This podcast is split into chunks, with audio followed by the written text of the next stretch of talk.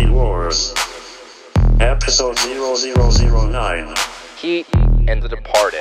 This ain't fucking Disneyland, man.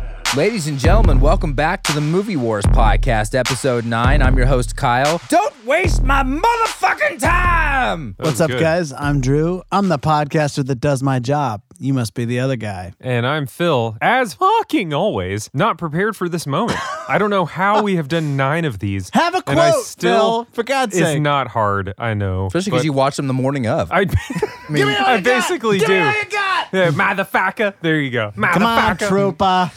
Justine, you're a product of your environment. Justine. I almost said, I don't want to be a product of my podcast. I want my podcast to be a product of me. That's a good one, too. See, I like it how Phil never has one and you have multiple. I have just like a Rolodex. we never make it easy on ourselves and i was so excited this has been on the docket for a long time so last week i was geeking out about there will be blood and no country for old men but heat and the departed you know watching these films was a treat um, i've always loved the departed i watched heat when i was younger my experience here and kind of wasn't old enough to understand the nuance and kind of the artistic arching themes kind of the intentional dark shots that michael mann creates in that movie and watching it older and being more mature as a film lover what a treat and my story hook today is you know what i love about both of these movies is the main characters are the same in a lot of ways. When you look at Robert De Niro and Al Pacino, and when you look at Leo, Matt Damon, and all the main characters, there are only a few deviations away from each other. Especially in Heat, Neil McCauley and Vincent are the same person, but they're just on the different side of a, a very thin line, and they're mm-hmm. driven by the same things. And it's the same with Leo. Leo can't tell who he is every day. He's been undercover for over a year, and every day his morality is in question. So I love that these are action movies that also pack so much under So much heat. they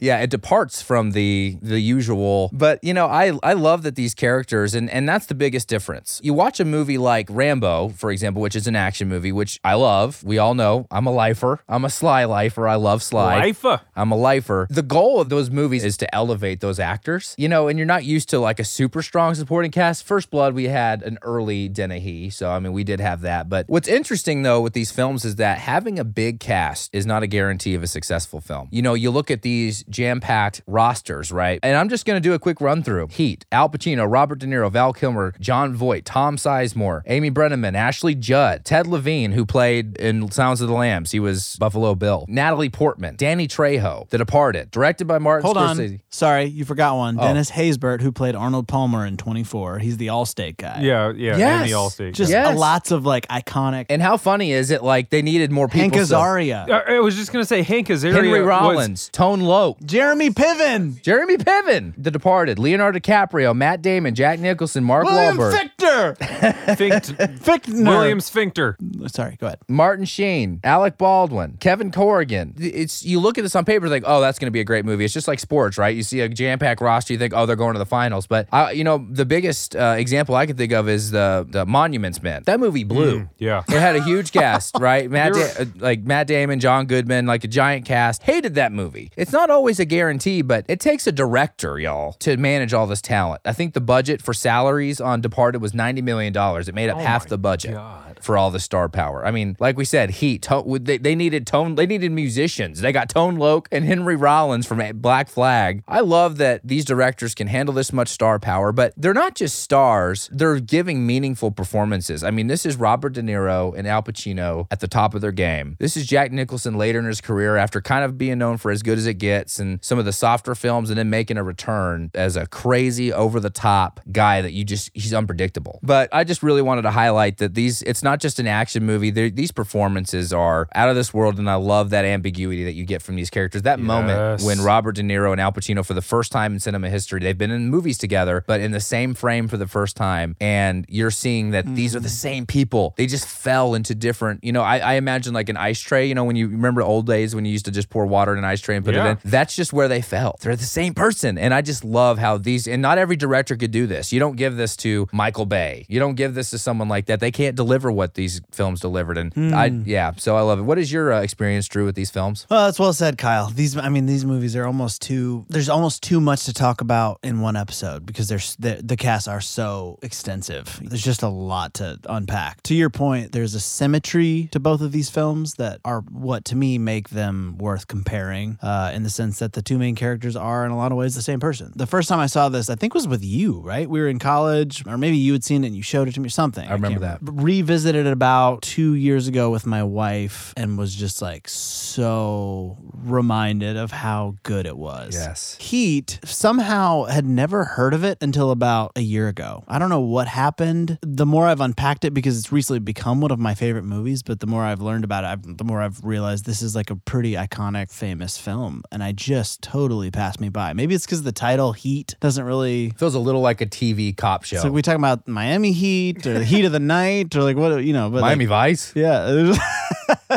but I watched it uh, about a year and a half ago, and I remember I was I was smoking a cigar on the patio watching this, and I remember super having to pee like with an hour left, and I had this thought on the way to the bathroom where I was just like, I cannot physically wait to get back to my seat so I can see how this movie ends. I was just so invested in every aspect of that movie, so I'm excited to frickin' talk about these movies. Such good movies. Phil, what are your experience with these films? Both of these movies I saw years ago. I saw Heat in high school. It was one of these movies that a friend of mine was like, "Hey, do you want to come over and watch this movie called Heat?" And I was like, "Yeah, why why not?" And so I went and watched it. And the funny thing is, as time went on, I didn't remember anything about Heat as a movie. I just remember what I felt when I watched it, and I enjoyed it so thoroughly that from the time I was like 16 years old until I just rewatched it a couple nights ago, I just remembered thinking that movie was amazing. And upon rewatching it, man, what a deep film that was. It explored that fine line between, to be reductive, cops and robbers. Like it mm-hmm. just really dove hmm. into the fact that Yeah. they're all a hair away from being the same person. And it was really interesting seeing it from like the adult perspective, like as you know, you go on in life and you realize that, you know, morality has its ambiguity and a lot of times people fall into things because of their life circumstances. And you're just watching this movie realizing that, you know, Robert De Niro and Al Pacino's character, probably pretty much the same dudes, just happen to fall on different sides of the tracks. And so it was amazing again for totally different ways. The Departed I saw in college with some of my best friends in our dorm room. And I just remember all I remembered about that movie was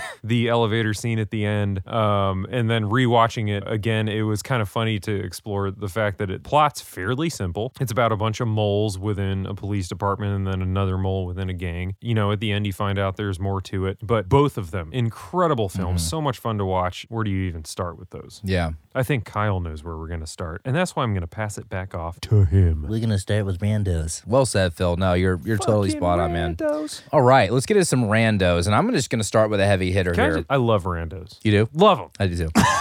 I love the word rando. It sounds like Rambo, but it's rando. I don't know if you guys knew this, but this blew my mind. I, I did a lot of research on these because I wanted to bring it for these two films. The scene with Al Pacino and Robert De Niro, not only was it the first scene where they were in the same frame together, because they were in Godfather 2, but they were not in the same frame ever, was completely unrehearsed. Michael Mann, and I don't I couldn't pick up in the special features because Robert De Niro kind of joked around and made it sound like it was intentional, but they filmed it at one in the morning. And Michael. Mann kind of made it sound like he was purposely waiting until it was way too late in the hmm. night because he wanted the yeah, actors that realistic punchiness that you Yeah. get at that time of night. Because the scene was at 2 a.m. And so they decided not to go rehearsal because eh, Robert De Niro loves rehearsal, apparently. He says Is this, this the diner scene with Yeah. where he takes him out to get coffee? the iconic scene, but they said it would be best for this scene if it was completely unrehearsed. And what Michael Mann said is their biggest emphasis wasn't on the script, it was actually on the physicality. They wanted Al Pacino to kind of look like he was super close to a gun. At any minute, maybe he was going to pull out a gun. Just little physical things that left you in wonder. So that's actually their focus, even though the dialogue is incredible. That totally came across Mm-hmm. watching it because I'm not the research guy out, uh, out of the group. But that was funny. While I was watching that scene, there was this tenseness where I felt like Robert De Niro could snap at any given moment. Yeah. Mm-hmm. And that you might just dude, been tired. Like you might have just been like Exactly. Mm, yeah. I wanna go to sleep. This just speaks to the prowess of the actors. And Yeah. That scene, unreal. it felt to me so forced, but as a viewer, it's like I don't even care. Like from from a story standpoint, standpoint, it's like, okay, he Oh, pulled him over and asked him to go for a cup of coffee so they could have a scene together. All right, we see what you're doing. But it was almost like Magic Johnson and Larry Bird squaring off, like it just sitting across from each other. Like it's like these are the two guys doing what they do, Well, the and everybody, nobody cares. Like, the they just funny thing about that scene too is that you're watching it and yeah it's the cop and the robber but it's also very much al pacino and robert de niro that scene was just as much about them as actors being in Yes. the same frame as it was about the movie like it was almost this bizarre like meta self-indulgence Yes, you got the sense that they were like, "Are we really gonna do a movie with both these guys?" And like, we're not gonna let them do a scene. Like, I've, Yeah. we gotta maybe you just like pulled them over and asked them to get a coffee. you Like, go what get the- coffee in the But it totally worked. you lump these guys together in history. It's like when you think of Al Pacino, you automatically think of De Niro. Like for me, I think of De Niro, P- Pesci, and Pacino. Even though like I don't think Pesci and Pacino have crossed paths in a frame, but those three guys just kind of like in my mind, they just kind of all pop into the picture at the same time and mentally. They this was the first scene, and when I found out as a film lover, like whoa, this is the first time they've actually been in the same scene together, even though they've done the same film. Like wow. So De Niro is known for. I know we've talked about how he can be typecasted, and he kind of leans into the criminal Italian guy, but he does an insane amount of preparation. So we talked about during the uh, Raging Bull episode about how he trained with Jake LaMotta, and during Taxi Driver, he drove a taxi for six months in Manhattan to prepare for that role. For this, Michael Mann actually on off days would take De Niro, Al Pacino, and Val Kilmer to penitentiaries. So and they would go and interview actual prisoners because Michael Mann wanted them to see where their characters came from. So for this movie, every character had a history, and every actor was responsible for knowing the complete history of their character. Even though we're not seeing the penitentiaries hmm. they came from in the film, they were responsible for knowing the history. Now actors do this, but it was very intentional for this movie because Neil McCauley, Val Kilmer's character, they they had spent time in prison, so they you know wanted them to see what it was like. They also prepared this way. They took the main actors and actresses to banks to case it out like they were going to rob it. Now the banks were ahead, aware ahead of time that Michael I Mann was was, going to come in there. yeah. They weren't going to come in and be like, "Hey, we're going to pretend like we're robbing the place. Don't worry about it." Everybody be cool. Yeah. Just Be cool. so Robert De Niro's got a gun. die. Yeah. But they went through the process of casing the bank. So there was a lot of real life acting here to fill out those histories. They wanted them to know firsthand what it would feel like to rob a bank, to case a bank, to be in prison, to come out of a prison and try to reestablish a life. Another interesting fact Danny Trejo didn't really need the prison tour because as a youngster, he was in Folsom Prison, the, the prison that Johnny Cash played his famous concert at. Trejo was in and out of prison. So one of the. I'm sorry. His name in the movie is his, Trejo. No, not in the movie. That's the actor's name. No, in the movie. His it's- name in the movie name is Trejo. Wait a second. That's why I was so confused. I was His like, hold on. Danny his name Trejo is in real life. actually Trejo. Yeah, and in the movie, he's called Trejo. Okay, that's a rando.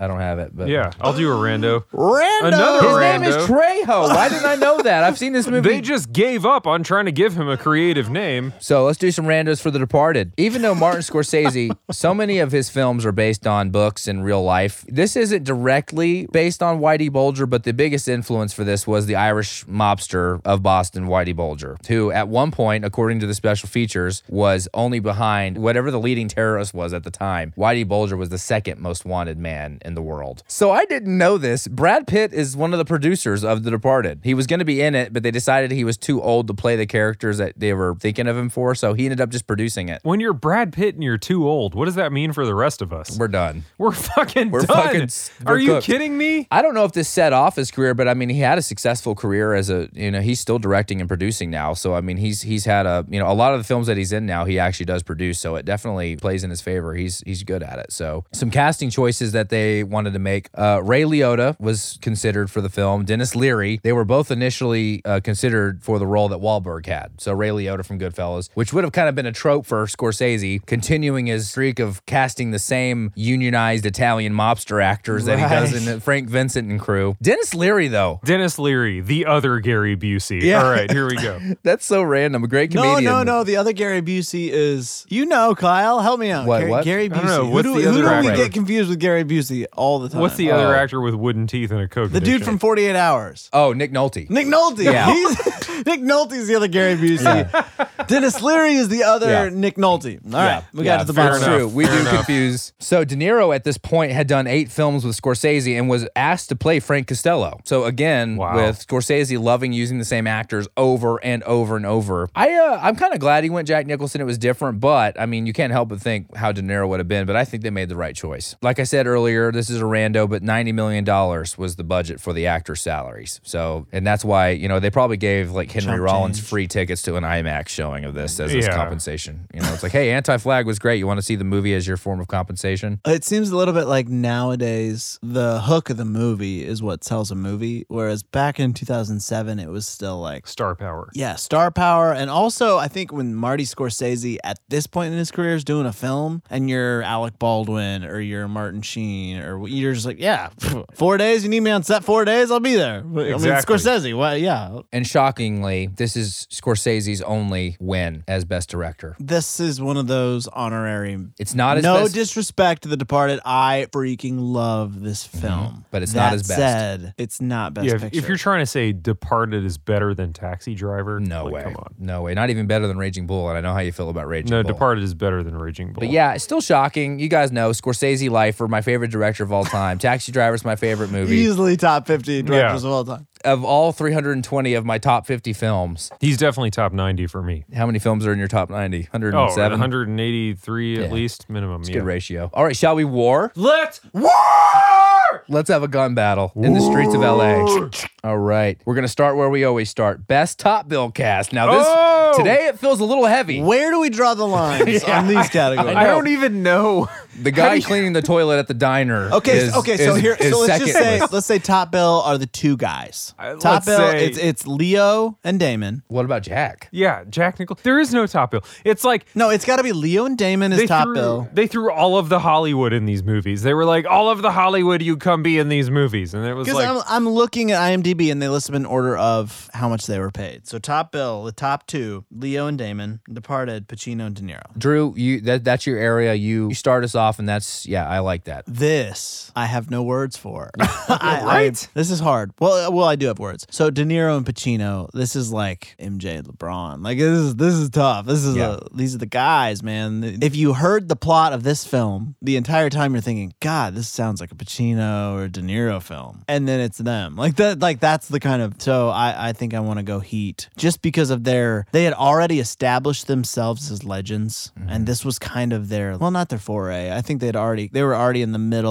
or near the end of their comeback. I would say, but uh, I, I would say Heat as opposed to Damon and Leo. There's the Departed was still kind of we're building our catalog. I'm gonna go Heat. Man, Drew tends to live in my head with these, but I'm with you on the Heat thing. It feels mildly sacrilegious to go against Pacino and De Niro, even though it is Leo and Matt Damon. I thought Leo and Matt Damon delivered top tier performances in Departed. It's honestly one of my favorite Leo performances, but man, I mean, Pacino and De Niro, first time on screen together, incredible job as actors. I go Heat just mm-hmm. because of the, I don't know, maybe this is a respect for my elders thing, but like, you know, those guys just brought it in that film. You believe, in the moments they were together, you believe that they hated each other, but you also believed that they had a mutual respect for each other because they Yeah. were both fully aware that they could have been each other had circumstances been different. And you felt that in the performance. So yeah, Heat. Okay, so you just said they could have been each other. Could those guys have traded places Absolutely. Pacino. as actors? I'm struggling to see. I don't see De Niro as the good guy. Right, because he's always got that menacing, intimidating vibe. I mean, even in like Meet the Fockers, that true. movie worked because he's like this really intimidating father-in-law. Why can't cops be intimidating? Okay, Pacino I mean, had that- some crazy vibe going on. He was screaming at Well, people the whole time. this is kind of a, Give me all you got. yeah, this is kind of a random. He's rando. just always randomly screaming. even though he doesn't he doesn't do it in the movie during the special features they they establish well that as part of those histories that they establish for the character Pacino chips cocaine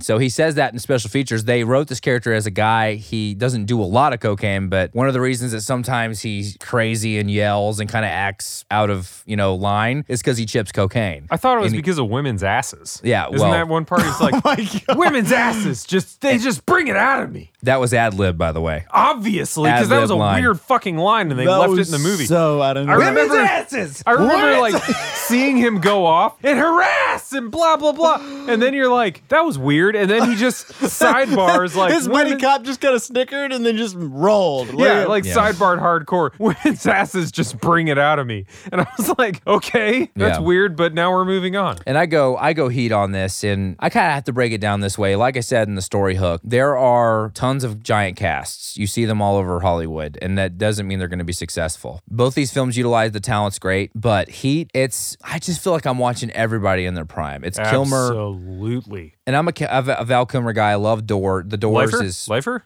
Lifer? not a lifer. I like Val, not a lifer. And I know that Pacino, you could take the video components out of this movie and audiograph Pacino talking into like Scent of a Woman, and you're going to hear a lot of the same tones from Pacino. In a way, it is people doing what they do, like that kind of typecasted thing with De Niro and Pacino. And the, you said it, cops and robbers, very traditional. But Michael Mann found a way to use everybody to their best strength. Even you got musicians, Tone Loc playing a criminal. I mean, you have people playing at the top of their game. And I, I with The Departed, you know, Scorsese's thing is that he, and we've said this with Raging Bull, is that his whole thing is he takes people that no one likes, no one cares about, and zooms in on the thing that makes them deplorable. And that's why, that's how he makes movies. He didn't do that here. You don't get a lot of character depth. He did a little bit, but you Yeah, don't get as much depth. Not the Jake depth LaMotta. Of depravity that we got with Jake LaMotta. yeah, Like, with Jake LaMotta, you're just like, oh God. the- that was a true case study in like how to be a piece of shit. you Yes. know? And it was weird seeing him get away from that. I missed some of that caricature that you get with some how you he can't develops hate character. Martin Scorsese. If you hate Martin Scorsese and his directing, then there's that's your own personal problem. Phil, why don't you kick us off this time? Support him. I mean, how do you even supporting cast? I mean, on one side you've got Alec Baldwin and you've got Martin Sheen, and on the other side you've got Jack Nicholson, Jack Mark Wahlberg. Yeah, Jack Nicholson, Mark Wahlberg, and then you've got on on the other side you've got uh, Val Kilmer and some other people that I can't remember because I'm a, I'm a few deep on a thick ass marg. So, good lord, I mean. Good lord. Maybe Departed just because of Jack Nicholson. We're sitting here talking about Jack Nicholson being a supporting character. Yeah. This man starred in The Shining People. Yeah. And he's a supporting character in mm-hmm. this film. Are you kidding me? Departed by a landslide. Drew. When I look at Heat, I see Val Kilmer, I see Jon Voight, I see a slew. I mean, you got Jeremy Piven, you got William Fichtner. The, these are guys that I love to see pop up.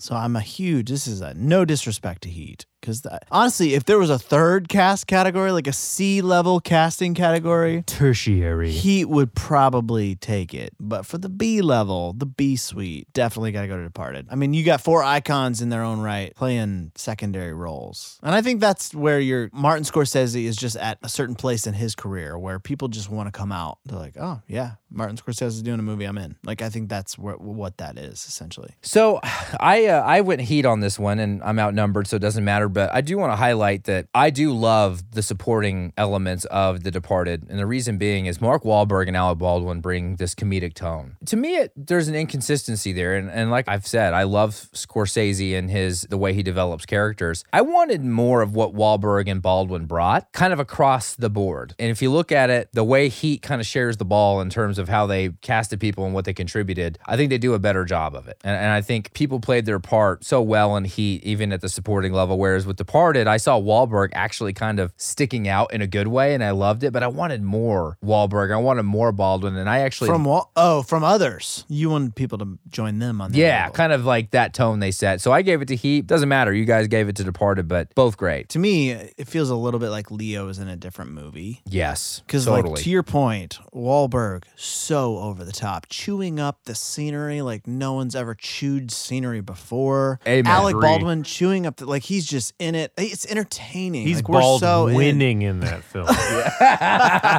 Even the charisma that, you know, there was a sizzle between Damon and Farmiga. There was that elevator scene. Like, he was in it. Like, that, it just felt like they were all having a really good time. Mhm. And then Leo was just like all of a sudden not having a good time in all of his scenes and struggling, and his accent was going in and out. Like, not, Yeah. not that I didn't relate or not that I wasn't compelled by his internal struggle. Like, he did Yeah. act well for his character, but it almost felt isolated from the rest of the cast. That is so perfectly said. And he's not great at accents. I mean, he got dinged in uh, Gangs of New York, which is another Scorsese, which is incredible. But Which is actually s- a similar movie. yeah, That's this is just Gangs of Boston. Yeah. Modern day. highfalutin cast, high power, Daniel Day Lewis. Again, his accent does go in and out. and then I didn't want to bring it up. In but what great movie cast. doesn't have the le- one of the lead actors with the accent going in and Uh, out? Star A Wars. lot. A lot, Princess- I was there's say, a a, lot lot, a lot of movies don't Daniel- have access. Or no, accent. I'm just fucking with you. Oh, okay. I was going to say Daniel Day Oh, Lewis. yeah, it was a joke. Okay. Oh, Yeah, because was. I was No- going to say Daniel Day Lewis is Irish, and we watched we we talked about There Will Be Blood last week. Did that? But are you go allowed out? to be named Daniel Day Lewis without being perfect? I mean, come on, are you It's kidding true. me? It is true. That Your is the- middle name is Day. Yeah, your name is Day. You you encompass an entire part of the You're earth not for Daniel 12 Knight, hours. Lewis. You son of a bitch. Um, but now we're going to continue the cast conversation here. So we're tied one to one. Oh, good. Let's keep talking about cast. Yeah. So I'm going to. what to. else do you talk about with these movies? I know. There's I mean, a that's, lot of good p- actors. You're pretty good actors here. Least bloated, and this is what this category means. I love this category. You know who wasn't least bloated? Jack Nicholson was looking hefty. Little bloated. movie. He wasn't. He is just he. I'm sorry, I totally hijacked. No, go ahead. hijacked the category. He just, I mean, that man. Does he give a fuck about anything? well, you're kind of Nicholson and then diming him right now. So I don't. Well done. Yeah. So explaining least bloated cast, like we talked about, ninety million dollar salary budget for The Departed. It doesn't mean they're always a great film, right? We talked about Monuments Men, heavy cast, not a great film. Who utilizes the heavy-handed cast the best in terms of which has the least dead weight? And I'm going to kick us off here. I think The Departed loses in this category because I hate to say it, I don't love Matt Damon. I think the I think some of the best characters in this are Mark Wahlberg, Alec Baldwin. I love what they do. I love Leo, but I just feel like in when you compare it to Heat, everyone serves a very defined purpose. Even Al Pacino's wife, Edie, you know, Robert De Niro's girlfriend or Neil McCauley's girlfriend. Even though she's subtle, she serves such an eloquent purpose. And I just think again it's neck and neck. I love what Heat does with with this giant cast. Drew, what do you think? Who utilizes the cast the best? And I think it's back to the, this idea that big actors want to come out to be a part of a Scorsese movie. Because was Martin Sheen great? Yeah. Who? What's not to like about Martin Sheen? Do you need Martin Sheen to play that role? Not really. Alec Baldwin was he great? Was he fun? Yeah. But do you like? It felt a little bit like, man, what a waste to have these guys come out for three or four scenes, and you know. So uh, yeah, I think I, I would go Heat. I guess Heat would win this category because it felt like they made the most with what they had. I feel like I have nothing to add to that. I completely agree. Heat was so dialed in. That was the thing. It was like there was no waste in that movie. Even though some of like the scenes and I, I actually appreciated this. A lot of the scenes in that movie were a little indulgent from a filmmaker standpoint. Like they held For on Heat? to yeah, for Heat. They held on to like a moment kind of long and like let somebody's emotional situation play out longer than maybe you'd see in another movie and maybe that's why it was 3 hours long. But um yeah, overall, there was no character waste in that film. Whereas The Departed was like a showcase for Scorsese where he was like, look at all of the guys I can get on one screen. Whereas Heat was, even though the cast was possibly just as huge, it was very dialed in. The Departed almost felt like a crime drama all star game. Yes. Yeah, in a lot of ways. Yeah. Or, or or like a Scorsese Totally. like greatest hits album. You know, like it's just kind of like it's like okay, we see what you're doing here. Yeah, and to Totally. your point, Phil, with uh, you talked about the emotional spectrum being displayed a lot in Heat. It was Oh, intentional was- because think yeah. about it. What's the theme of the movie? The reason the movie is called Heat is because in two times in the movie, Neil McCauley, played by Robert De Niro, talks about don't get so attached to something that you're not gonna. Can't leave in 30 seconds. Yeah, and that's the thing. And you're kind of like throughout the movie, like, oh well, of course that's how they got the name of the movie, and you kind of felt like it was cheesy. But then the end of the movie, towards the end, when Edie's in the car and he's assessing, how haunting was that? I'm so into right? this movie. That I'm so scene with the I'm with the car. Yes, I'm so bought in, and I'm like, surely he's he's gonna get in the car with Edie. He's broken this thing. He doesn't have to escape. He, He can, has his his principles. and he fucking does it. Bolts, He yeah. bolts. And so yes, you're right. It's weird. It's an action movie, but there's these emotional arcs. Oh, they that movie was a bizarrely indulgent filmmaking piece. Yes. Because they let certain scenes play out. That was one thing I noticed when I was watching it. I was like, they're letting this go. For Right. like they're not editing out these seconds here and there that make it maybe a two hour and 15 minute movie versus a three hour movie. Mm. Like they let strange stuff play out. Like as we, we were joking before about uh, Pacino saying the thing about like, you know, women's asses bring it out of me. It's like they didn't need to put that in there, but they Right. let it be in there because if you're believing Pacino in that role as like the eccentric kind of loose cannon cop, then you're believing that he would have that monologue. And they left it in there to let it go and and do what it did. And it did it. That's why that movie's so engaging. To Kyle's point about Edie, the same thing happened with Pacino, I think, in the scene at the hospital where you see him because the Natalie Portman scene, the suicide scene, kind of felt a little bit out of nowhere. But I think the reason it made sense was because it was showing that he had this family pull, just like De Niro. The scene with Edie showed that he had a pull, but in the end, they both decided to chase what they were going to chase because that conversation with De Niro or with Pacino and his, I guess, wife, girlfriend, whatever. She was like, "Do you think is there any chance we ever make it?" It would have been very easy in that moment after like they just rescued like his potential stepdaughter or whatever, like where he could have been like, "I- "Now I realize nothing else matters. Then like I want you, I want this family." Like, and he was just like, I- "I'm gonna chase what I'm gonna chase," and she's like, "Okay, go." Like, you know, and he just did, and then De Niro did, and it was Right. just like, okay, this is the symmetry. They're the same person, like, Yeah, in well- different facets. And the symmetry thing was played out multiple times in that film because there were parallel scenes going on and shown at the same time, like the dinner scene with the, well, call them the criminals, where, you know, all these criminal dudes were with their wives and they're giving them these extravagant gifts, and De Niro's by himself. And after that, he calls the uh, the girl that he had met at the bar because I think he realized in that scene he was alone. The very next scene was Pacino and the cops with their wives in that penthouse situation. there was Oh, like I hadn't caught that. there I was a didn't pick up on that. constant one to one parallel criminal scene. This is happening. Cop scene. The same thing is Right. happening. I, to me, at least, the point of that film was to paint the picture that cops and robbers are the same people, and there is a decision somewhere in life that divides them, and that's really the only difference. Wow. Because Wow. they kept showing Well that they were the same fucking person. Hell yeah, Phil. That was great. And what you said, Drew, kind of plays into this point of the utilization, going back to the category. I wanted to talk about Amy Brenneman, who plays Edie. She's low key one of the best characters in the film because when you dive into the special feature, she talks about, you remember we talked about the history they established for their characters. Her history was white trash, father abandonment. She has Fake this. Southern accent. Yeah, she has this whole southern trailer Oh, trash. okay. So think about it. She kind of probably has a, an idea that he's not into good stuff. Neil Yeah, McCauley. I was so confused by that scene. Like, you're attracted to this weird metal salesman that's being kind of a dick to you. the Like, fuck well, sells you're metal? hot. Like you could do so much better. It's- Yes, absolutely, she was, and but her backstory leads her to need and want someone. That hmm. subtle hint, that utilization of the cast of I'm going to develop a backstory that goes back 30 years before the film that leads to this moment. We're just That's- handing this to Heat. We're like, yeah, Heat, here you go, I'm- guys. I mean, here's Just the thing: it. a lot of great actors fill out a backstory, even on sitcoms. But this was a mandate from Michael Mann. That The and Michael he's- Mandate.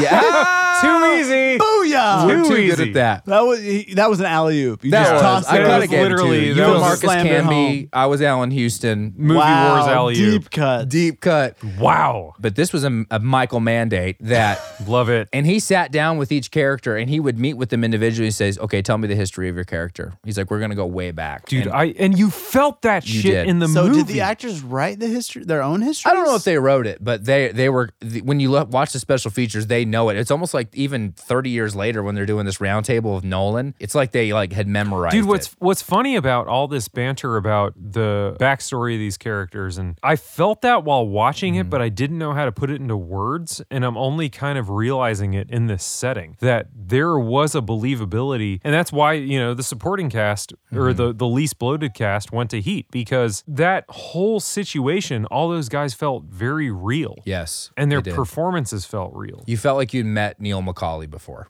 Yes. And shout out to Michael Mann because I feel like the screenplay left space for that. There wasn't cliche lines or like Oh yeah, you know, absolutely. it was all the all the lines left a lot of room to breathe, Yeah. like a lot of interpretation. Meditative. now even I like- go back and watch it. Even again. like I know, me too. Yeah, same. Even like you, you know, what, what did that dude say about the juice? Like the actions where the juice is, or a- the actions the juice, or whatever. You know, when when De Niro's trying to, he was like, "Yo, just so you know, like this is about to be bad. If you want out, this is you know, this Yeah. is your time." And the dude was like, you know, thoughtful and kind of looked away and then looked, "Nah, I'm in. the action's the juice." You know, like the- that line he on was in, on yeah. paper is not great, but there's just like there's margin there for him to be to kind of take it and make it that mean whatever it means for him. That ended up being an amazing category. We just Right? uncovered a lot of great stuff with the bloated. Is it like the second category or That's the third. So it's two to one. We got what departed. nine left? yeah, we're early, but so last week with No Country and with There Will Be Blood, music was interesting, right? Right? And we're having this again this week because it was no music versus that elaborate classical theme from There Will Be Blood. We have a similar situation here where Martin Scorsese is known, they call it needle drops. Now, I love him, but freaking A, I feel like the same Rolling Stone song. he, he, I feel like he uses a Rolling Stone, one of two different Rolling Stone song in every movie. He likes to do needle drops, vinyl drops on classic rock, and it fits, but he does it again in Departed. But gosh, Heat has this weird Phil Collinsy. Yes. 80 I call it stretched. It's like kind of this elastic, tenuous. But it never quite goes there. It never goes full 80s or full Phil Collins. You're right. It's modern. You feel it happening and it's like building up and then it just kind of pulls back and then you're back in the scene. Mm-hmm. when Like- you when you hear it, you see smoke rising off of like a rainy street. Totally. Like that kind of, or not smoke, but like fog. No, or I'm- I'm the- with you. You know, yeah. No, I- Heat- yeah. The thing about Heat that I really loved, and I noticed this while watching Heat, whereas I didn't notice it with The Departed. Heat's soundtrack was so appropriate that it felt like it had no soundtrack. It it just Wow. meshed with the movie. Phil bringing it tonight. It was a puzzle piece that fit in Mm. with everything else. And there were a lot of scenes that had no music. I've only seen this movie a handful of times and most recently a couple nights ago, but there were scenes that were very pivotal and very emotionally charged that had no music. And I felt like they were better for it. Right. And then when they did have the music, it was almost like this bizarre buildup to where it never went there. It was always like it was building, building, building, and then it dropped off at the apex. And I felt like it just really brought this vibe of what the movie was about. There's a line drawn between the cops and the criminals. There's a line drawn between like the emotion and the lack of emotion. It was really good. So you're giving it to Heat. Oh, absolutely. layup. Better, far better score. True. I, I, yeah, I think I agree. And there was a moment when it, it was the club scene when it was like at 2 a.m. that night when Pacino was like, "You better be there." You know, that was like, "Don't waste my motherfucking time." You know, like saying Yeah. like, you know, be there So tonight. intense. Yes, I The- love but it. to the music, like you walked in the club and it was like this super uber '90s hip hop thing, Mm. com- a complete departure from all the other music. But it almost grounded it in a way that it's like, oh, okay, so yeah, it's back to real life. Yeah. Like, this is not just this weird fantasy land of cops and robbers. This like, there- Yeah. this is real life where people are dancing and having a good time in the '90s. So that was a cool moment. But I think, man, the swell at the end, where it just kind of everything came to a climax, like it just felt like a nice. It was like Michael Mann was tying a big fat bow on the end. Like this is, I made my point. I'm gonna go Heat. It feels like we're talking about Heat a lot today. It is. It's a different movie. It's just there's nothing like it, and I don't. It's never been repeated. It's not formulaic. Well, Heat's two movies. How it's so? a cops and robbers film. You've got the cops against the robbers, but it's also a very, very deep psychological study on the fact that cops and robbers are the same people. Yeah. God, Phil, what did you do today? You're bringing it tonight. I was a little pissed at Scorsese watching this again because the needle drops work for me. And I go back, I think his finest musical moment as a filmmaker was the slow motion Goodfellas scene when they're going through all the bodies at the end, toward almost like three quarters of the way. They're playing the piano part from Layla by Derek and the Dominos, which is Eric Clapton. That's like an eight minute song, but they got that beautiful piano part. Playing that over the slow motion, like remember the dump truck falls back and all of a sudden these bodies are falling out and then they go in the freezer. Hearing this really beautiful piano composition over these dead bodies that are just slain, and these are all people that were part of the Lufthansa heist, that was perfect. But him starting an Irish mob movie with Dropkick Murphys, that Boston song, it was so telegraphed. I'm like, I don't know. It starts with a dun dun dun dun dun dun dun. dun. It was just so like you're really using an Irish band. Well, at the risk of tying some themes hmm. together here, Yeah, I agree with that. Yeah, at the, at the risk of you know drawing the ire of the people listening and tying some possibly unrelated themes together here, is Martin Scorsese kind of a trope guy? Possibly, like kinda under the becomes hood. one. He's doing the Irish, you know, the Dropkick Murphys thing in in The Departed. I His last and then movie was he's called The Irishman. yeah, then the Irishman, and then Yeah. in you know two episodes ago we've got Raging, Raging Bull, Bull. where that felt like a textbook The study classical. in filmmaking, Yeah. and it felt like the score came from like what should you do in a movie like this? Oh well, Mm-hmm. you know, a big score. So is Scorsese kind of the trope guy, and is that why he's so successful? Because he does what's per, what's kind of predictable in those moments. Because at, at the end of the day, we're like really giving Heat a good strokey stroke, but like The Departed, Heat stroke. yeah, we're giving it. We're giving it. We're giving it a heat stroke. Wow. Is it hot in here? That was not on purpose, but that worked. Um, but man, The Departed in an echo chamber was a great movie. But yeah, I mean, Scorsese's got his themes and he's got his his Yeah, predictability. that's well said. And he doesn't he doesn't shy away from imitation. That's fine. And that's to me the mark of a great artist. How can you take what someone else has done and make it better? because I was listening to a like a BTS kind of thing on the on The Departed, and one this was based on an Asian film, Internal Affairs. Infernal Affairs. Infernal, sorry. And the, every time someone died in this movie, there was an X somewhere on the screen. And same with The Departed. He worked that in. So if you pay attention, anytime someone's dying, there's an X somewhere, whether it's like the scaffolding behind them or something happening with the light. Like there's always an X being projected somewhere on screen with someone. Which is just, you know, it's fun little. Is it kind of up your own ass, artsy fartsy? Yeah, a little bit. But also, it's, you know, it's But if you cool can't do that as a filmmaking. filmmaker, then Yeah, what like are you it- doing? And Right. also, yeah, it gives fans stuff to look for and talk. And here we are talking about it. So I love it. Yeah.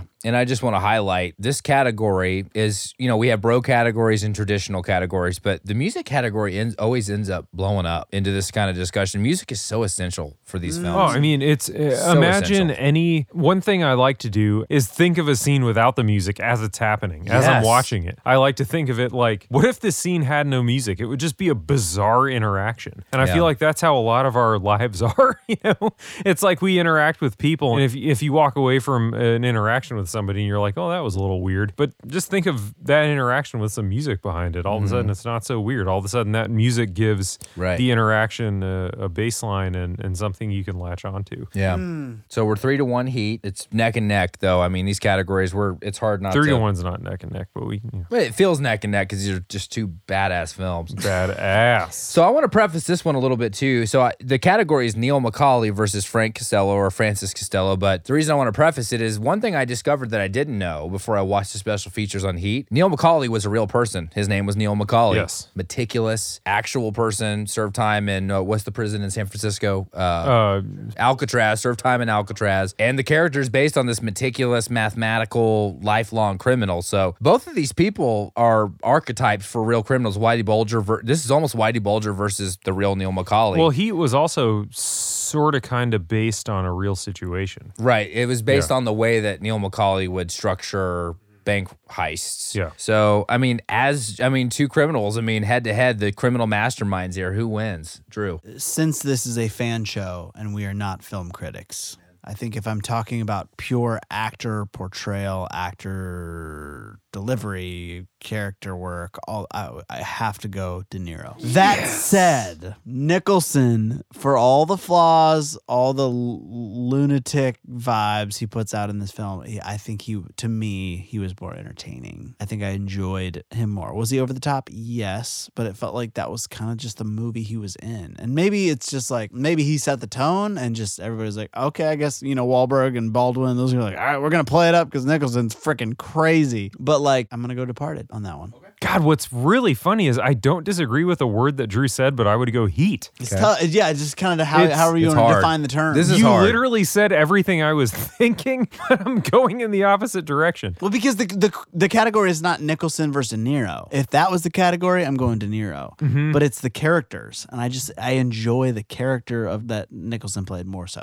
That's all. And and I agree with you, which is funny, but as from a brutality standpoint and and from a head-to-head standpoint, I still think I'd take De Niro's character in that movie because he had his principles, he had the things that he cared about, but he also was so just brutally attached to his own code of ethics that he was willing to put all of that aside to do what he needed to do. And Jack Nicholson in that movie was just a fucking lunatic. And you put the lunatic fringe against the principled, calculated guy, and I take the principled, calculated guy every Right. time because the principled, calculated guy will figure his way around that. And Yeah. that to me was De Niro in that film. But wouldn't you want to go with the guy that jerks off in a movie theater? I mean, yes, yes, I'm deep down I would. I'm just kidding. Those Yeah. are, those are Yeah. great points. You know, there there are a lot of similarities here that I think about, and Phil and Drew, both of you, well said. Nicholson and De Niro both have the same criticism, which is they are tropes. Nicholson, ever since One Flew Over the Cuckoo's Nest, which was his kind of like ultimate entry into the world. He's the nutso. He's the nutcase, you know. And then De Niro is the He's the Italian Joker, mob guy, like kind of. And they use the same tones and they use the same voices. So they both kind of suffer from the same critical elements Hmm. as actors. So it's really tough. But we love seeing them do the things they do. That's the difference. So true. There are people that get thought. typecasted. You're like, I'm kind of done. Like Gosling's a good example. I love Gosling, but after a while, I'm like the quiet, Yeah, introverted, the, the quiet pretty boy. Like I'm quiet gonna, pretty I'm gonna eventually fuck you at the end of the Fucking- film. But like you know, Enough of that. But Nicholson and De Niro, I'm like, give me more Nicholson to De Niro. There's a reason you call Yes. Nicholson or De Niro. Yeah. Give me more of both of them. So that's why this is hard because they both do what they do so perfectly. It's a slight edge to Heat because I am just naturally attracted. And you alluded to this a little bit, but the meticulous criminal. yes, There's- criminals in Hollywood and and I was listening to some some verbiage around this in some other podcast about how you didn't want to be a mainstream actor and be a villain in a movie. Like if you were an attractive, talented actor, you wanted to be the good guy for so many years. But then there was this change in Hollywood where it's like mm. you want to be the bad guy. You want to have that dilemma in your caricature. Or and, and also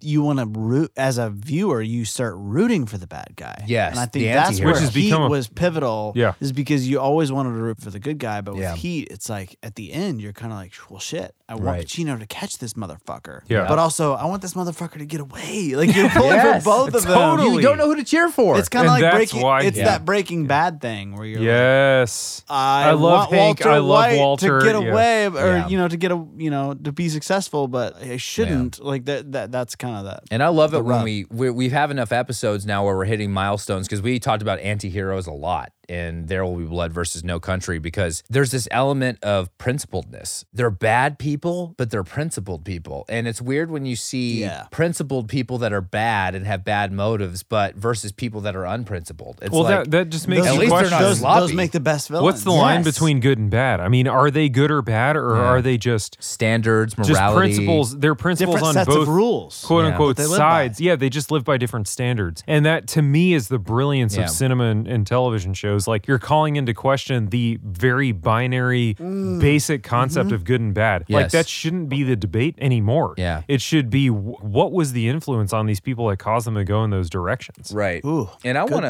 Yeah, it's like Phil. Thanos. Yeah. It's like, wait, I think he's bad, but I also see his point. I get it.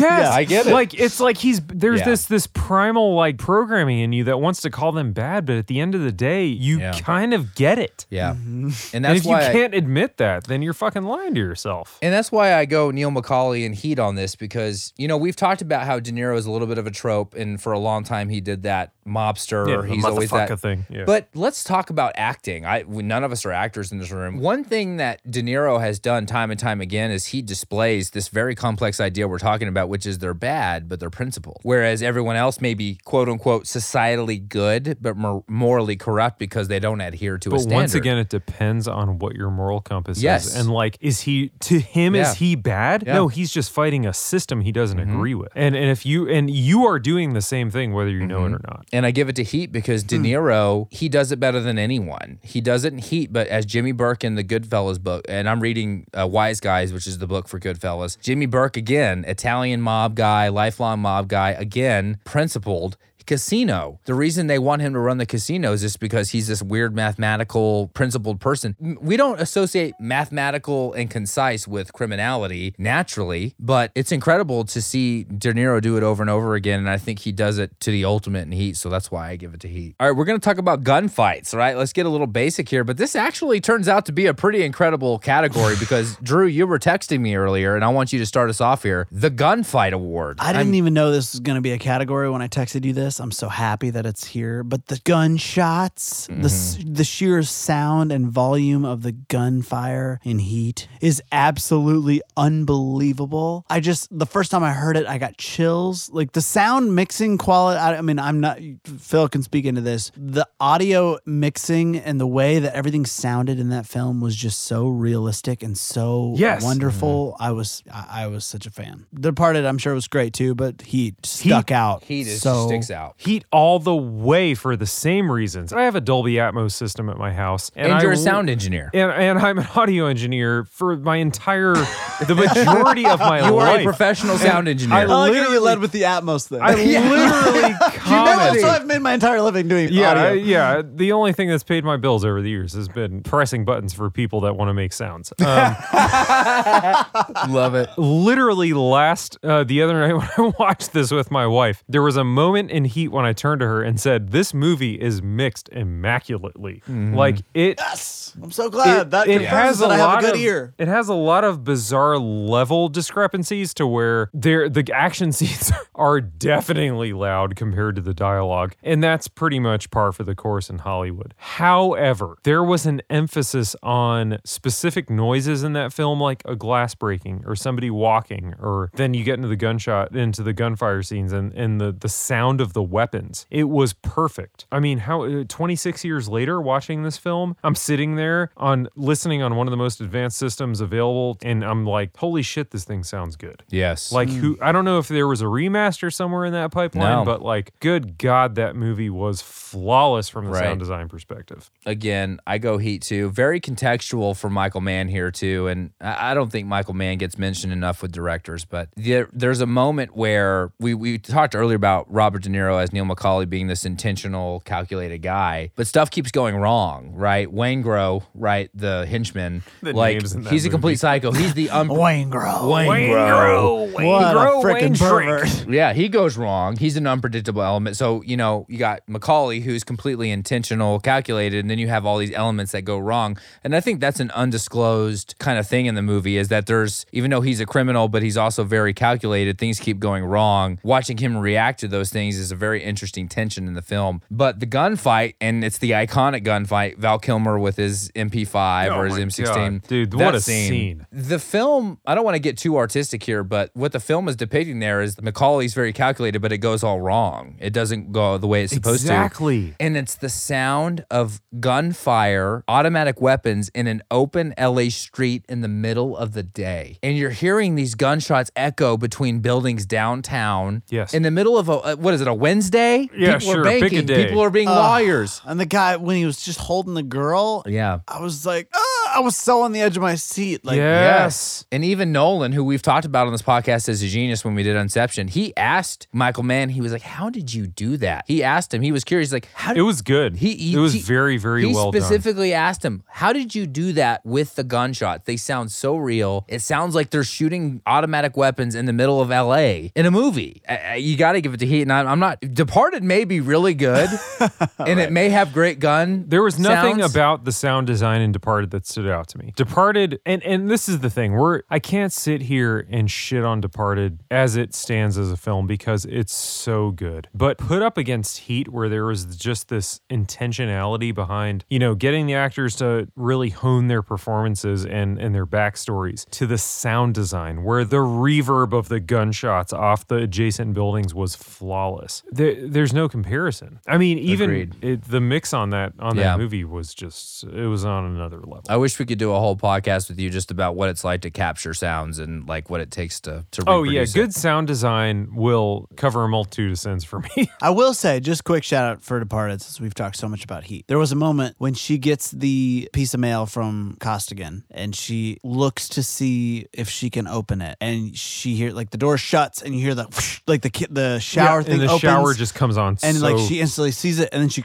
tears the thing like there's like this boom boom boom like this really quick paced sound like storytelling thing where it's like okay like you saw her in real time work out like i want to open this. Oh but he's gonna see it. Oh but he's getting in the shower. Okay i have time. Envelope. Oh open this now. She pops in the cd player like it was just like in five seconds it told the entire story of what was happening in her head. Yep. and sound played such a important piece of that especially like because she was listening to it And- on and her the earbuds we're- and she pulled the plug. We couldn't hear what we could we we could hear what she was saying but then when she pulled the plug Yes. we could see him not hearing it sort of like, Well, oh, this poor bastard doesn't know what's going down. Yeah. like Good sound point. was used in an integral way Well, this is- to tell the story. Incredible this is the tough point, part Drew. about evaluating two movies that that exist in the 90 to 100 percentile of Mm-hmm. films. Like it's it's not that like one sucks and one's good. They're two incredible films and we're like literally splitting hairs here. Yes. yeah, yeah. It's true. I know it's five to one, but I feel bad for Departed because I love the movie. I'm like, how is it Oh, five it's to so one? It's such a great film. So we got three more categories here, and uh, this is an interesting one, and I like this because I don't know if you guys can tell me it feels a little heavy-handed. Martin Scorsese versus Michael Mann is the is the item here, and I'm going to start us off here. Do it. It's tough here. I'm I'm not as big as a Michael Mann fan, only Michael because fan honestly, I'm not as familiar with this category. The movies that I'm very familiar with are The Heat and then Manhunt, which was actually a lot of people don't know this. That's or Manhunter. That's the original Sounds of the Lambs. So that's Red Dragon, the book, and that was kind of his foray. Michael Mann. He, he- people don't know this, but he was the first to ever do Hannibal Lecter, and he did a great job. It's a very artsy film. If you want to talk about artsy, go watch Manhunter. Well, you can feel that art influence and Heat. yes. And that's the thing. You can feel he hangs mm-hmm. on scenes too long. He Mm-hmm. Yeah. makes it about their bizarre principles. Right. Like there's an mm. artistic flair to that mm-hmm. film. And it and it goes by kind of unnoticed because Yeah. you're like, this is just a long criminal action film. But if you really dig in and notice the fact that he hangs on shots for a long time, mm-hmm. there's an artistic element to that. Yeah. And that's how you get a three hour film out of something that should be just action oriented. He's not afraid to zoom on fog on a street for three minutes. Not at all. Yeah. And you sit there watching Yeah. it because you know there's a reason behind it. Yeah, and I feel like I'm rubbing salt in the wounds of my hero Martin Scorsese, who is one of my heroes as an artist. But I go Michael Mann here because we're basically one of the flaws of this model is we're we don't do these matchups based on timing. We do it based on story threads, right? Exactly. We're catching Scorsese at an interesting point, and I highlighted this earlier. He's in the twilight of his You career. love and hate Scorsese because he what he does well is he takes flawed people and focuses on the thing that's a flaw and he makes a whole he makes a 3-hour epic about it. He didn't do that here. I don't know these characters. Yeah, Jake He told a crime story. He told a very Yeah. like complicated, you know,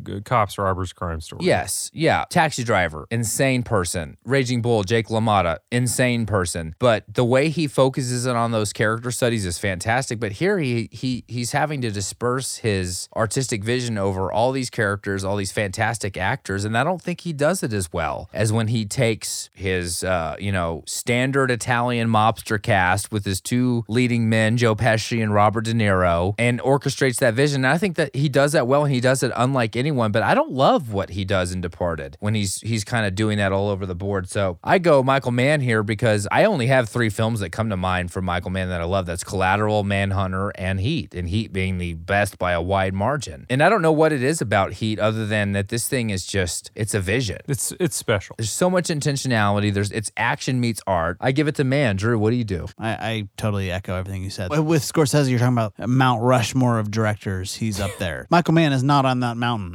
Yeah, he's but, not. No. But in the context of these two movies, yeah, I mean, this is a good movie, and this was kind of an honorary Best Picture for everything he's done. But Yeah. yeah, I go Heat. Agreed. It it takes a really special director to take what would otherwise on the surface be perceived as an action film and make it the character study that he made Heat. And that's what he did. He made it a cops versus robbers, deep kind of psychological study on that concept. And for him to take what should just be a simple cops and robbers film and make it what he did, Michael Mann, in this context, Yeah. all the way. It's like taking macaroni and cheese and making it the the fifty dollar Yeah, main macaroni and fuck yeah. course. so it's six to one, and it's again. I feel guilty, my hero, Mr. Martin, but we got But, two. but that's okay. yeah, it's okay. It's okay. Michael yeah. Jordan didn't win every year. That's true. Yeah. Good there were point. there were other athletes that had great. Derek Jeter championship missed a years. ground ball at some point, I'm sure. No, no. The, I mean, I'm saying like yeah.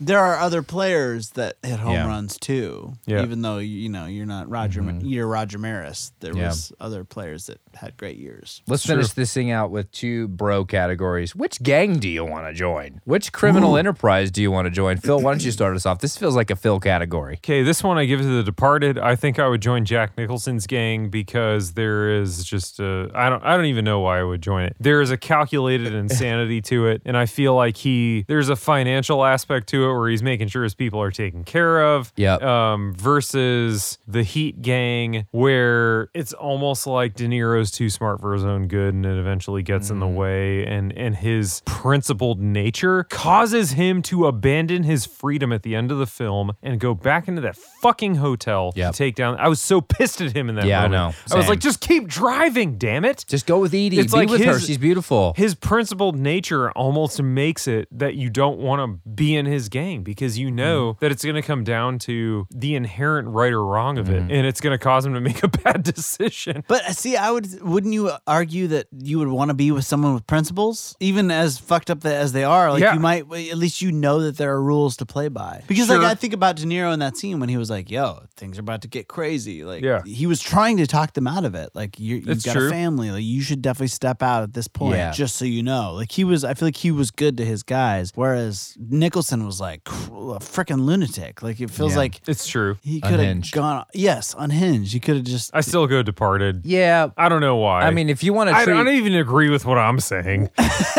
so I do want to clarify. You got three people in a room that have never been in prison. I've never even gotten a speeding ticket. So I've been in lots of gangs. Dude, Trust I me. literally got pulled over today. you did?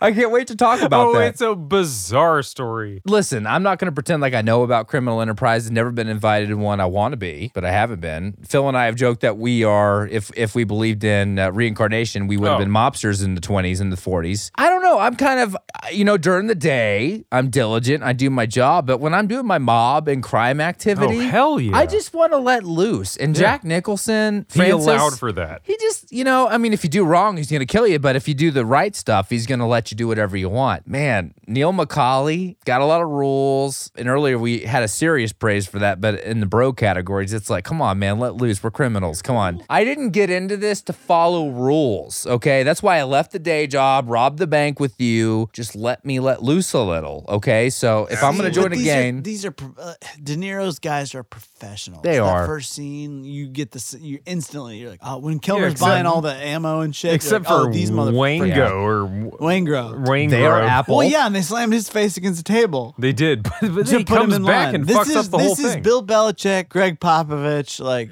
get your do your job. I want Bruce Arians. win your game and you do coke later. You want Jason Garrett clapping on Yeah, the just- sideline. Good job, oh, he guys. claps. Just make it through 60 minutes. We'll go to the Coke Hooker party later.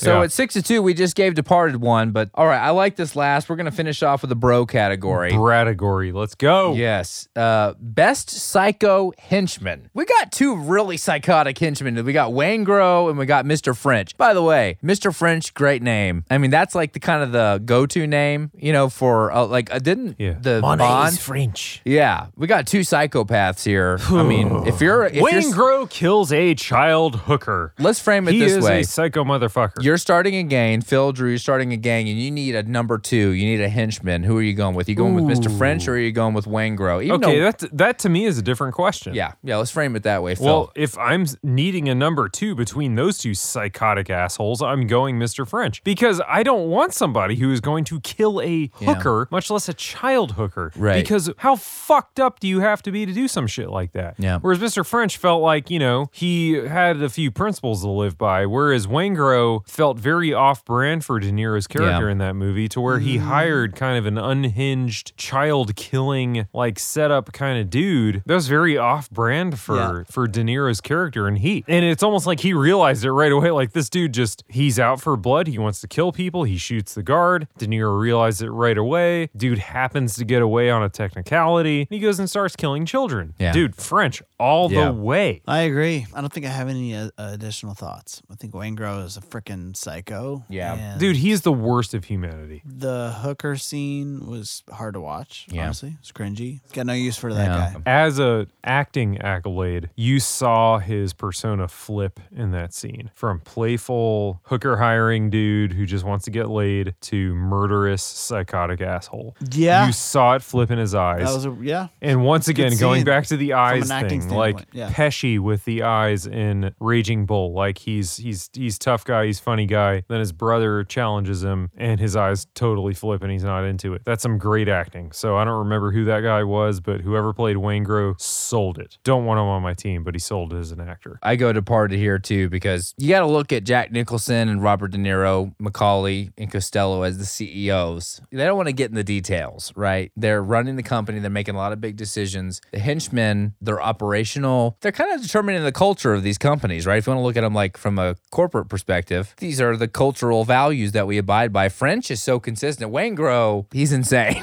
he goes off the beaten path. Definition of crazy. Yes, we right have there. two psychopaths, but Waingro like has a side hustle, and you don't want someone that has a side hustle in your organization. His side hustle is killing hookers. killing people. yeah, from here At to least there. French is doing it all in the name of the Irish mob. So French, yeah. yeah, and great beard, Great Mr. beard. French. Yeah. Yeah. so I go Mr. French. So that goes Departed there, ladies and gentlemen. Let's do the the final tally here. The margarita curve is real. Oh, it is so strong. Six to three. It's feeling hot in here, guys. Yeah. It is feeling the heat. The heat is around the corner. So it's six to three, but it, it's just, it's weird saying that because these are two fantastic films. Yeah, it's weird I- getting in the micro, isn't it? But uh, Are we doing favorites? oh yeah, we got Personal do favorites. favorites. Oh, sorry Come about on that. now. Phil, kick us off. Personal favorites. A lot of editing on this one. Mark. Personal favorite. tequila curve. Listening to this podcast, you'd think Heat would be the landslide, but like if I'm sitting down at night to watch a movie, I think fun factor, Departed is the layup. But if you're going for that thoughtful, you know, human analytics perspective, Heat's the layup. So they're both amazing. I personally liked Heat better because it was more thoughtful. So yeah, I- I'll go with Heat, but Departed was still, I mean, man, that is not to take away from the achievement Departed was. If I can hit the precipice of my career and 30 years later make something like Departed, that's going from Taxi Driver to Raging Bull to The Departed, good for fucking Martin Scorsese. A movie that he made that isn't one of his best is still incredible. I'd, I'd kill for a career like that. Well said, Drew. From the moment The Departed started, I don't want to be a product of my environment. I want my environment to be a product of me. I was so in. So in. And that movie, there are so many twists and turns that you don't see coming. I mean, when when Damon's texting in his freaking pocket, like to like the obviously when T9 for all you guys who don't. yeah, it dated for sure. But there are so many moments I was like, I'm just so enthralled with what's happening right now. There's so many different characters, big Bostonian, crazy, fun characters to sink your teeth into. Top five favorite movie of all time. Then I saw Heat. Mm. Very and similar. so many similarities, but also so many things that sets it apart and introduced me to a whole new facet of you know what Pacino and De Niro can do. And yeah, both incredible films. Yeah, I'm just so happy to be able to have them sitting on my shelf and have them on my digital downloads, and like I will revisit both of them for years to come. I go I go Heat by just a hair here. Kind of similar to what Drew said. Because I love Scorsese so much, Departed kind of held a strong place in my heart. And then later in life, as a mature film film viewer, watching Heat, having learned more about movies and and seeing a lot of movies, it really is one of those weird eclipse moments in filmmaking where we have the drama, we have the art, we have the action, and somehow you, you notice as you increase the complexity of a film, elements tend to suffer. You ever see that with any art form, music, anything? When you add complexity, things suffer. The heat doesn't suffer. Yes, it has art, but somehow we're talking. We spent the most time talking about the gun sounds and the sound effects. I mean, this is a technical hmm. marvel on top of being different, and it's really can only be explained as what happens when an artist just fulfills their vision, and it's beautiful to me. And I hate to say it, and I think Scorsese has done so much great work, and I and I think most of his great work is earlier, you know, and I love it when he zooms in, and it's the reason a lot of people don't love early Scorsese. I love that character study, and I missed it here. I wanted to know more about Costigan. I wanted to know more about Jack Nicholson and their motivations, and it, it, I felt like I never got deep enough with some of those characters to love them. Hmm. Whereas with Heat, that coffee shop scene at 2 a.m. and knowing what they did to make that scene, the improv and making it late on purpose, I couldn't choose a side. I was like McCauley and Lieutenant Vincent. I was like, these two guys are giants. They're the same person separated by just a few centimeters of morality. It put me in that position. I love being, I love it when filmmakers and or just artists in general put me in that situation where like, I don't know what to say. You've presented me with a complexity and I don't know how to judge it. Um, I think Scorsese is at his best when he's doing those character studies with Taxi Driver, Raging Bull. Um, I go Heat, but again, if you told me that I got to take the day off and I got to watch these movies back to back, I would take the day off and joyfully watch these movies back to back 100%. Hundred percent. Love them. We love you. You know, this is our ninth episode. We're fixing to hit ten episodes and uh, Double digits up in double this digits. biatch. It's been a fun year. And uh, yeah, we love you. Thank you so much. Two great films. If you haven't watched them recently, go back and watch them. I'm Kyle. I'm Drew. And I'm Phil. Drew, Phil, and I want to thank you for hanging out with us on the Movie Wars podcast. If you want to hang out with us until the next episode drops, find us on Instagram and TikTok, username Movie Wars Podcast. If you really love us and want to support us financially, we would love you back for it. Contributing to us on Patreon not only supports us financially, but it gets you access to private content that's not available to everyone. Thank you again for hanging out with Drew, Phil, and I. We love you. Have a great week.